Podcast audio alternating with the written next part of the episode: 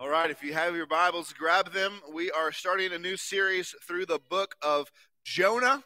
That's in the Old Testament, kind of toward the end, and the minor prophets. Uh, they are minor not because they're less important, but because they're shorter. And so Jonah is where we're going to be for the next uh, four, five, maybe six weeks. We'll have to see how it how it plays out. But Jonah chapter 1, verses 1 through 3 is where we're going to camp out this morning. And I love the book of Jonah. And I've just been looking for the right time uh, to preach through it. It is a fun book. It's a book that we often think about as uh, a children, right? Because every kid and every kid's Bible knows the story of Jonah because it's fun to read because there's a giant fish, whale, Loch Ness monster creature that swallows Jonah. And that's really fun. And we're going to get there. Um, but Jonah is a fun book and it is a marvelous depiction of God's grace and kindness and mercy to those who don't deserve it. And there are multiple people in this uh, uh, account that don't deserve it yet get it. I'm so excited to dive into that. So Jonah chapter one is where we'll be. Um, now, listen, we we all naturally resist calling, right? Like if you're a parent and, and you have kids and you call them, you know what it looks like for calling to be resisted because you might call your kid's name 500 times before they're like, oh, I just heard you. Yeah, right. You know, I remember like being at the ball field and and, and my, my mom or dad calling my name like across the ball field. When I call your name, you come. I'm like, Mom, you were like literally a mile away. Yeah, you heard me and I did, but I pretended like I didn't. And like I remember being uh, at football practice, right? And after football practice is over, uh, all the you know the kids we want to run around, run around, play football, and we used to play this game called smear the individual with the football. You know what I'm talking about? And so we would run around and, uh, and, and, and, tackle each other with football and, and, and, have fun. And parents would come out as it gets too dark and uh, the lights are going off. And, and honey, let's go, Brent, let's go. I don't hear you. Right. And we just, you, you push it out as long as possible because we naturally resist calling. And this morning, we want to look at a familiar story, a story of calling and of ignoring and rebelling and a story of hope. And so let's with that, let's look at Jonah chapter 1 verses 1 through 3. The words of our God say this. Now the word of the Lord came to Jonah, the son of Amittai, saying, Arise, go to Nineveh, that great city, and call out against it, for their evil has come up before me. But Jonah rose to flee to Tarshish from the presence of the Lord. He went down to and found a ship going to Tarshish. So he paid the fare and he went down into it to go with them to Tarshish away from the presence of the Lord. This is the word of the Lord. Jonah was a prophet. He was a prophet of Israel, which meant that he was the mouthpiece of God. He was the, the mouth of God between God and God's people, Israel. It was the prophet's job to speak on behalf of God's people. So understand the difference between me, a preacher, and a prophet is that I take God's word as it already is and try to help understand it and explain it. A prophet was speaking God's words for the very first time. Sometimes that took the form of instructions, and the prophet come and say, "Okay, guys, God has told us to build a tabernacle. We're going to build it, and here's how we're going to do it." Other times, it would take the form of, uh, you know, uh, instruction. Hey, God wants us to cross the river, and He's going to stop the river, and we're going to cross it. Or we wants us to go into the promised land and, and fight these enemies and defeat them, and so we're going to go do that. Or God wants us to do this, or God wants us to do that, and so it take the form of instruction. Sometimes the prophet, though, would speak a word of warning from God. Turn from your wicked ways. Stop sacrificing to idols, or the Lord will bring judgment upon you. The opening line of the book tells us that Jonah was the son of Amittai. And so we know the time period that this takes place. It takes place during the reign of King Jeroboam the second, which is around 786 BC. And the reason that is important because Jonah as the prophet, was a supporter of the king's aggressive military strategy to extend Israel's power and influence through conquest. We must understand the way Jonah viewed the world. Jonah thought Israel was the promised land, right? Which it was. It's the promised land. These are God's people. This is a holy place and a holy people, and everyone outside of it is wicked, evil, nasty. Gentiles. That's you and me. Right? I don't think we got any Jews in here. Anybody a Jew? You're all Gentiles. All right? And so we're all these pagan Gentiles, unclean and evil.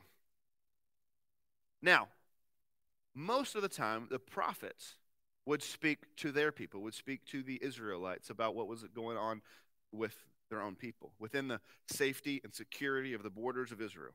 But every now and then, God called a prophet to go out of the border of Israel to a foreign land, to a foreign power, to a foreign Gentile, evil, pagan, unclean nation, and to speak to them.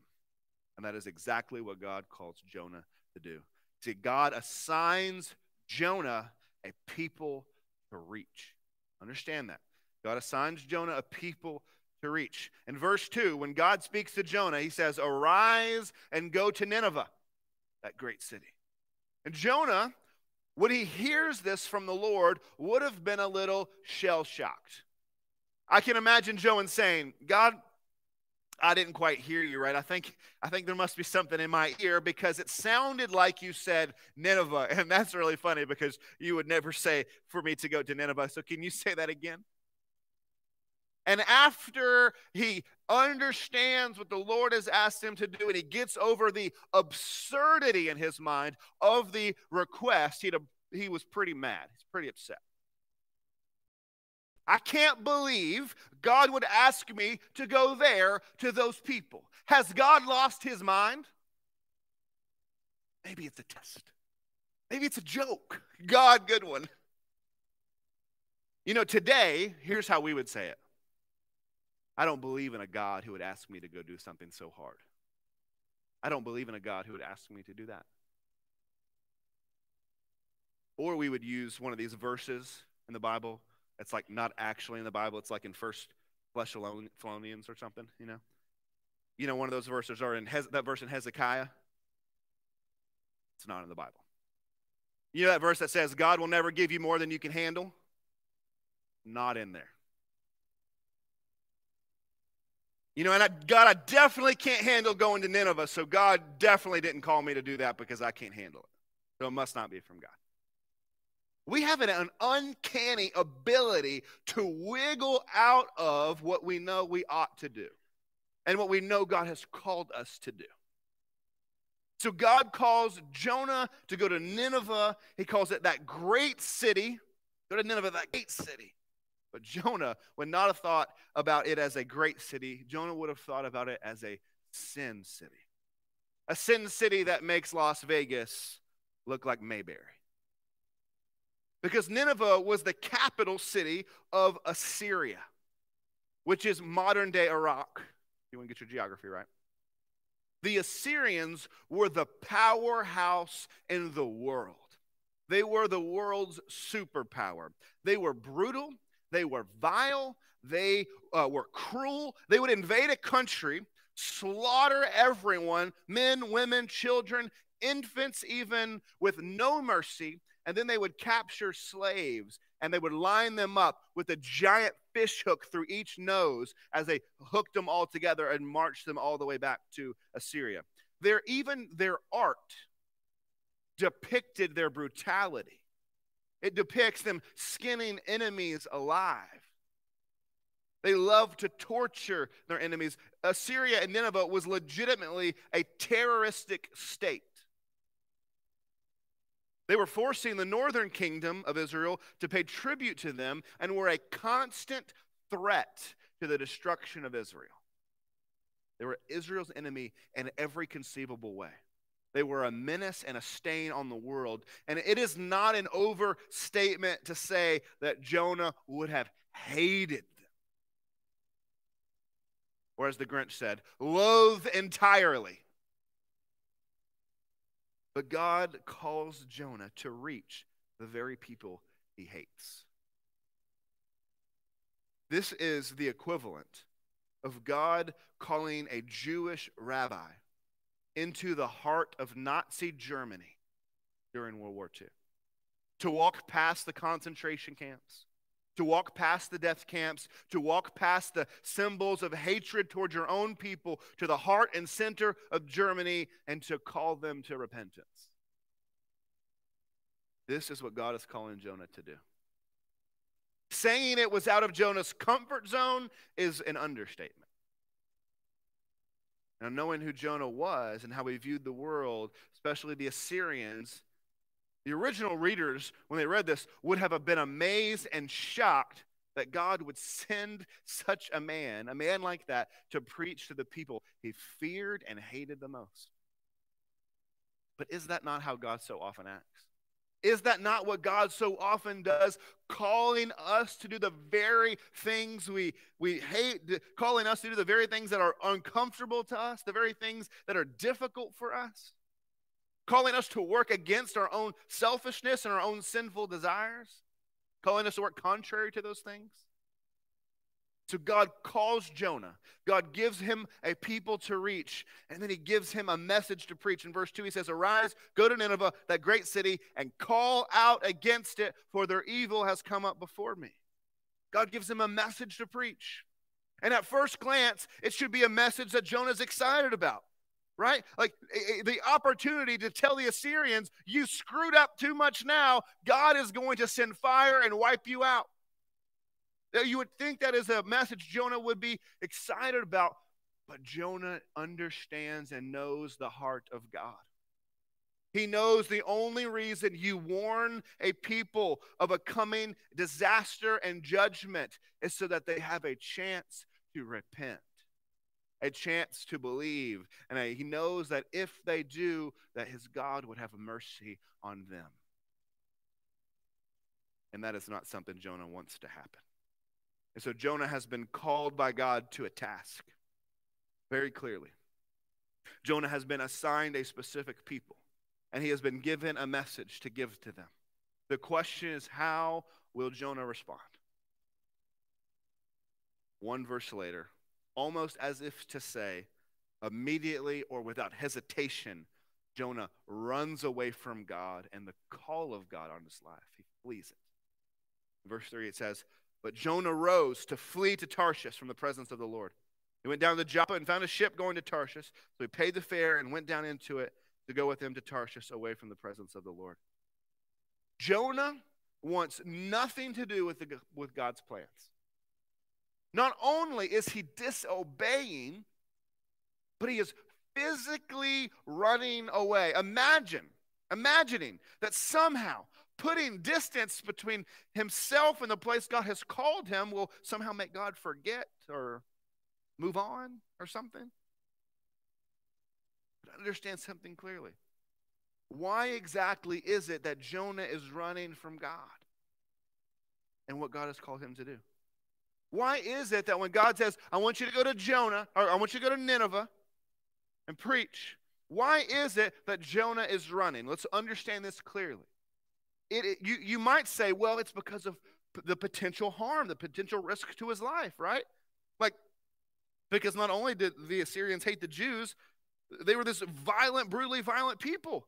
And if Jonah just goes and walks up in the middle of that city and they see this Jew, they're probably just going to kill him. But that's not that's not why he doesn't go. But maybe he he, he flees God because not because of potential uh, harm to him, but maybe because of potential failure. We all know people who have hearts that are so hardened to the gospel that we can't imagine a scenario in which they would change. And maybe Jonah is thinking, there's no way these people will listen to me. There's no way they'll heed my warning. This whole trip is a waste of time. And so maybe he flees because of potential failure. But no, it is not as simple as that. We could understand those things, right? We could understand fear. We could understand failure. But Jonah's heart is much blacker than that. He does not flee for potential harm or potential failure. Jonah flees because of potential success.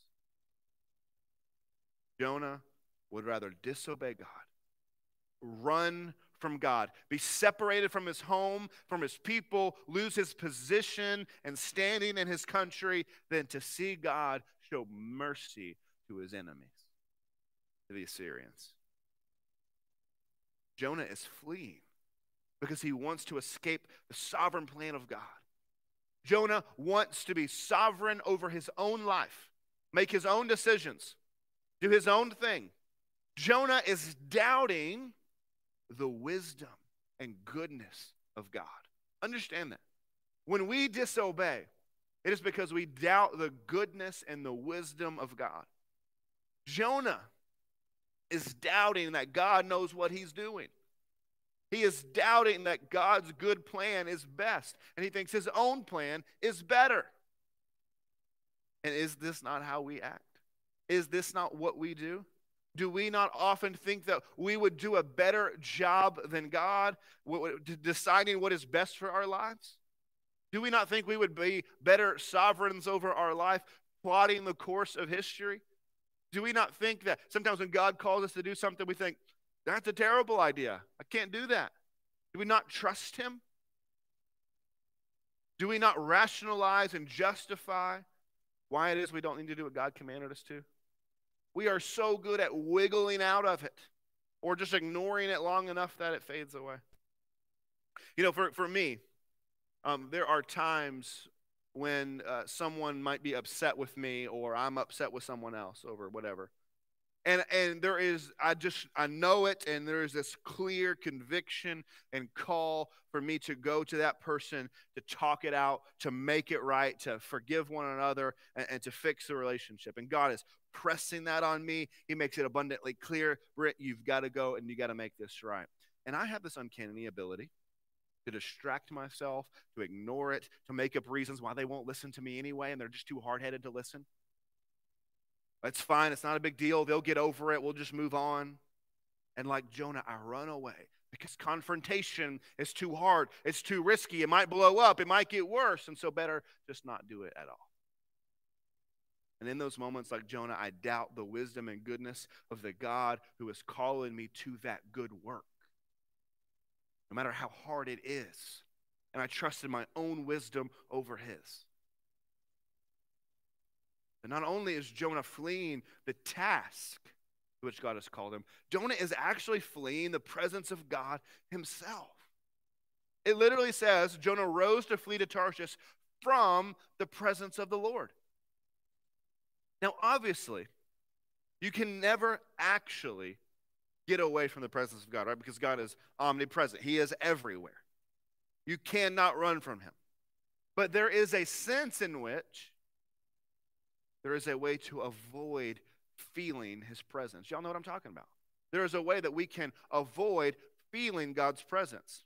When you in your life are living in disobedience to God and you know it, man, do you not avoid him like the plague? Right? When you are living in a way contrary, then you know you're, that you should. When you're doing something different, God has called you to do this, or the Bible has just called you to do this, and you are living contrary, did we not just avoid him? We don't want to be close to him or reminded of him, be near him anyway, because if we are, it would mean he gets our attention and that he'll call us to repentance. He'll convict us and it'll be uncomfortable. And I don't want to change, and he'll call me to change and he'll step on my toes and it'll hurt and it'll hurt my feelings. I don't want to change, right? So sometimes what we do when we are living in contradiction to God's will, we avoid the Bible. We don't even look at it. Don't, don't show me that thing. We stop going to church. We don't listen to Christian music. We stop praying. We stay away from the things that might make us feel the presence of God so that we won't feel the shame and the rebellion and feel like we have to change. We just avoid it. We run away from his presence. But as we will see in the coming weeks of this book, obedience to God, obedience is always the best option, no matter how difficult the path seems. Not only because it is the best thing for your life, but also kind of selfishly, because fleeing the Lord never ends fun. Right? Like fleeing the Lord's will never goes well in the end. Like God's going to get us back, even if it means He's got to send a giant whale, Loch Ness monster fish creature to swallow us and bring us back. Rebelling against God is emotionally and physically and spiritually exhausting. And while God always takes us back again and again, it's never comfortable or fun. But still, yet Jonah runs from the presence of the Lord because he does not want to feel the shame and the guilt and the conviction of doing what he knows he shouldn't be doing. and having to, to change. When Jonah flees, he doesn't just go home, he doesn't just ignore the Lord. He doesn't just go to the other side of town. This man is serious about fleeing. He goes down to the, to the docks to a place called Joppa, it says. And he finds a boat to Tarshish. And he is planning on fleeing over 3,000 miles from where God has called him. Do you want to show you? There's a map I'm going to show up here. Israel's right in between Nineveh and Joppa. He goes to Joppa, and look how far that dude knows. That dude's, he's like, I'm out. Get me out of here. He goes over almost 3,000 miles. His disobedience takes him further and further away. It takes him down to Joppa. It takes him down to a boat. It eventually will take him down into the ocean, into the sea, and then down into the belly of a fish. And isn't that the way sin always works? Isn't that the way disobedience? Our little disobedience, our little sin starts small, but then requires more of us. It demands more of us. I find that the reality of sin is always asking more of us than we originally wanted to give. I love this quote. I don't know who it's from, originally from, but it says, Sin will take you farther than you want to go, keep you longer than you want to stay, and cost you more than you want to pay. Now, think about this for a minute. Sin takes you further than you want to go. I just wanted to go here. I just wanted to tell this one little lie. I just wanted to not do this one thing, but it takes you further. It keeps you longer than you want to stay. I just wanted to do it for a minute and get out, but it gets its claws in you and holds you there. And it costs you more than you want to pay. It costs relationship. It costs things. It health. It costs joy. Our disobedience is not innocent. Our disobedience is an assault against a good and wise God who is leading us down a path for our. And while we choose to think we are wiser and smarter and we want to make our own paths to follow, those paths ultimately lead to our own destruction. Let me offer you one more insight from this text before I show you how this is really just all about Jesus. You know, in Christian circles, we like to use this language of uh, an open door from God. And there's nothing wrong with it, it's not a bad thing. But we say all the time, you know what? I'm trying to find a job, trying to find a spouse, trying to decide what college to go to, you know, trying to, trying to make whatever decision. And we say, you know what? I'm just waiting for God to open the door. Waiting for God to open the door. Waiting for Him to crack a window, something, open something. Or we get the job and say, you know what, it just fell into place. God just opened the door. And, that, and that's true and that's right, and, we, and that happens. Well, first of all, sometimes there is no door. Sometimes we need to just be obedient and not hide behind this over spiritualization jargon, waiting for some sign for us to do the basic things God has called us to do. We don't need to wait for an open door to share the gospel. We just need to go do it. We don't need to wait for an open door to love your spouse. You just need to do it. Right? You don't need to wait for an open door to go offer forgiveness. You just need to do it. But here is what I want you to notice from the text Jonah had an open door. When he decided to disobey God, there was a dock, and at that dock was a boat. And, and uh, that boat was heading in exactly the place he wanted to go. And he had just enough money to pay the fare, and the room and the crew had room on the boat for him. There was an open door, everything just lined up like it was from the Lord and meant to be. There was an open door for him to walk through, but it was not from God. Understand this every open door is not from God. Sometimes we have opportunities come before us that sound great to us. They are convenient. They are what we want. They are easy, but they are not from God.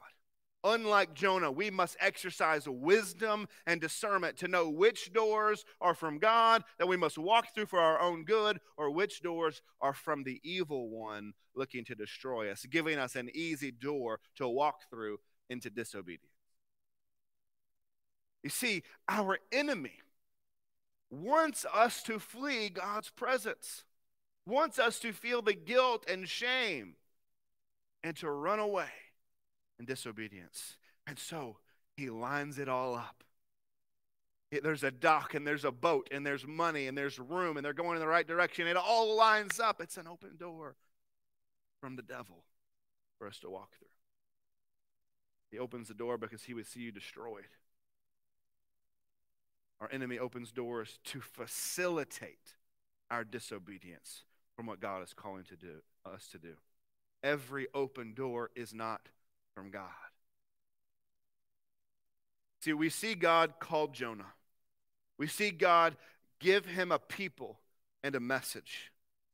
But Jonah rebels, which leads him to being separated and cut off from the presence of God. Now, here's the problem for us. While often we act like Jonah, really, we're not Jonah in the story. We're the Ninevites. We are the foreign Gentiles separated from the mercies of God and under judgment. We needed a Jonah to come and warn us of the coming judgment of God over our sin so that we could turn to God and believe and plead for his mercy. We are the people who needed the Jonah to come to us. But thankfully, we have a better Jonah. Now, track with me. Jesus was called by God, like Jonah was, to go to a foreign land, to a broken people with a message. But unlike Jonah, Jesus does not run away from his calling. Instead, he fully obeys. But yet, Jesus' obedience leads him to being cut off and separated from the presence of God on the cross. But unlike Jonah, he is cut off from God not because he deserved it, but because we did. He was cut off from God because we deserved it. He was cut off from the presence of God so that we might once again be able to draw near to him.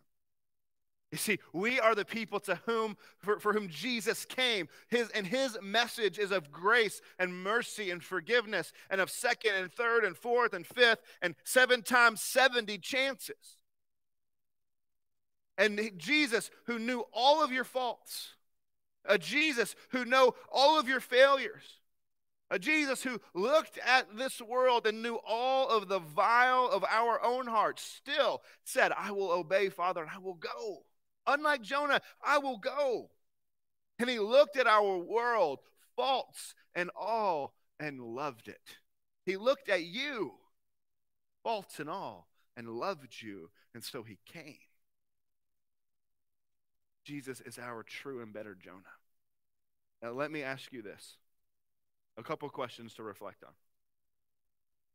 What task has God called you to?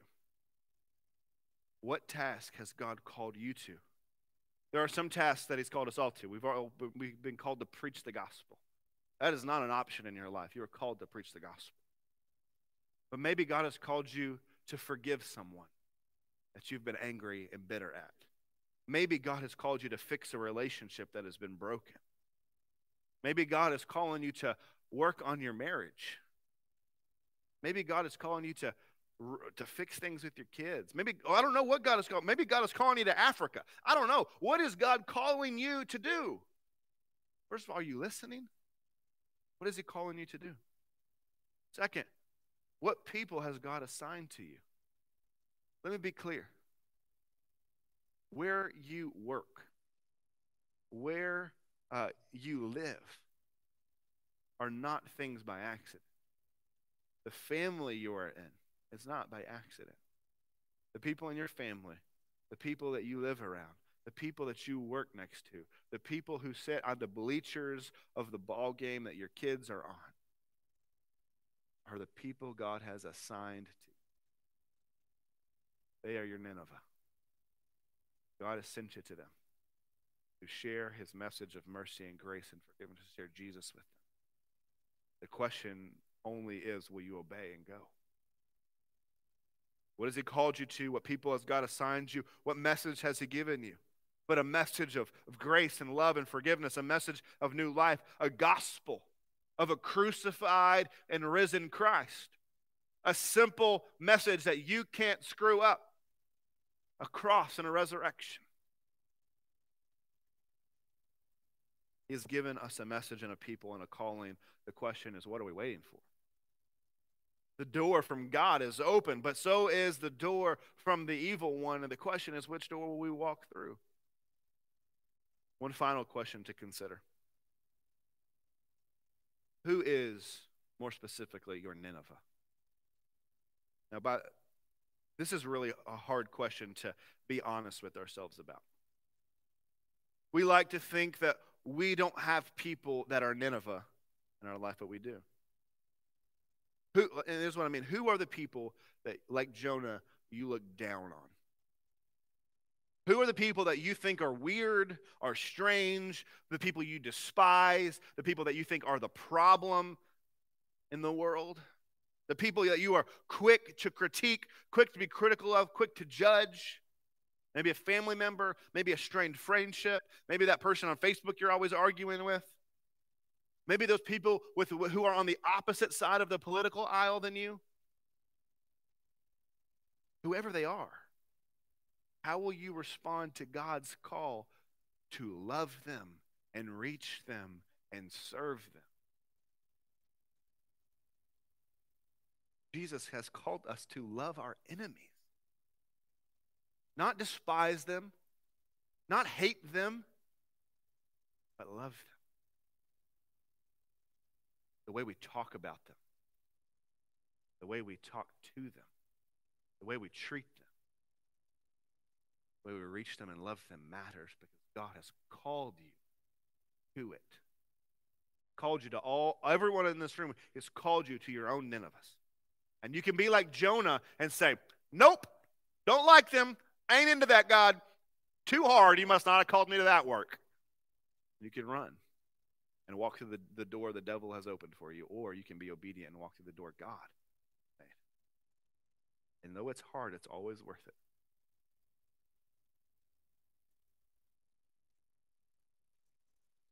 Whoever they are, how would you respond if God physically, literally called you to love them, to go to them, share this message of hope with them? Because that is exactly what God is calling you to. Will you answer the call in obedience or flee from his presence in rebellion? There are two open doors. Which one will you walk through? Will you walk through Jonah's door or Jesus's? Will you be like Jonah and run from the calling of God on your life? Run from the people that are hard to deal with? Or will you be like Jesus? Came and gave his life for people who didn't deserve it, didn't ask for it, don't appreciate it, people who are vile and broken, you and me. Yet he still loved us and came. You want to like Jonah and run, or you be like Jesus and go? That's the question. There's two doors, and you got to walk through one of them. The choice is yours. Father, we come to you this morning, and we're thankful that you are not like Jonah. We're thankful that there we have a Savior who, when he was called to come to earth, to leave his home and come to earth to a people who were vile and cruel and broken, a people who would revile him, a people who would take and beat him, a, t- a people who would betray him, that yet he would still come knowing all that he would endure to bring this people a message of hope and grace and forgiveness and second chances to make us new and redeem us. We're thankful for a Savior like that, a true and better Jonah who wouldn't flee from your presence, but would be cut off from your presence so that we might be brought in. God, thank you. Would you make us anti Jonahs? Would you make us a people? A people who are broken over the brokenness in our world. A people who, who see those, those that aggravate us and irritate us, those that we disagree with, and instead of being angry at them, instead of accusing them, instead of judging them, we would go in love and in mercy and share the message of the gospel with them that they might become our brothers and sisters. Lord, help us not to have hearts like Jonah, but hearts like Jesus. Lord, do what you got to do to change us. If there's anyone in this room right now and you've never experienced the love of God in Christ, you've never believed this gospel, I'm going to be up here. There's going to be some guys up here. We'd love to share with you how to believe and follow Him, how you can be part of His family. If you're here this morning and you've got a, a coworker or a family member or a friend or uh, just some calling on your life, really, and that you've been fighting it, and you say, you know what, God, it's time for me to give in and do this thing you've called me to do, and you just want to pray with somebody, let us, we would love to pray with you through that. You just got someone in your life that you've been trying to share the gospel with, and they're just hard headed, and you want to pray for them, we would love to pray with you about that. If you got anything going on, we'd love to pray with you and, and, and, and love on you this morning. You need to stand here and sing the praises of God because you remember the mercy of Jesus. Let's do that. Father, help us to respond how we need to. In Christ's name we pray, all people said. Stand together.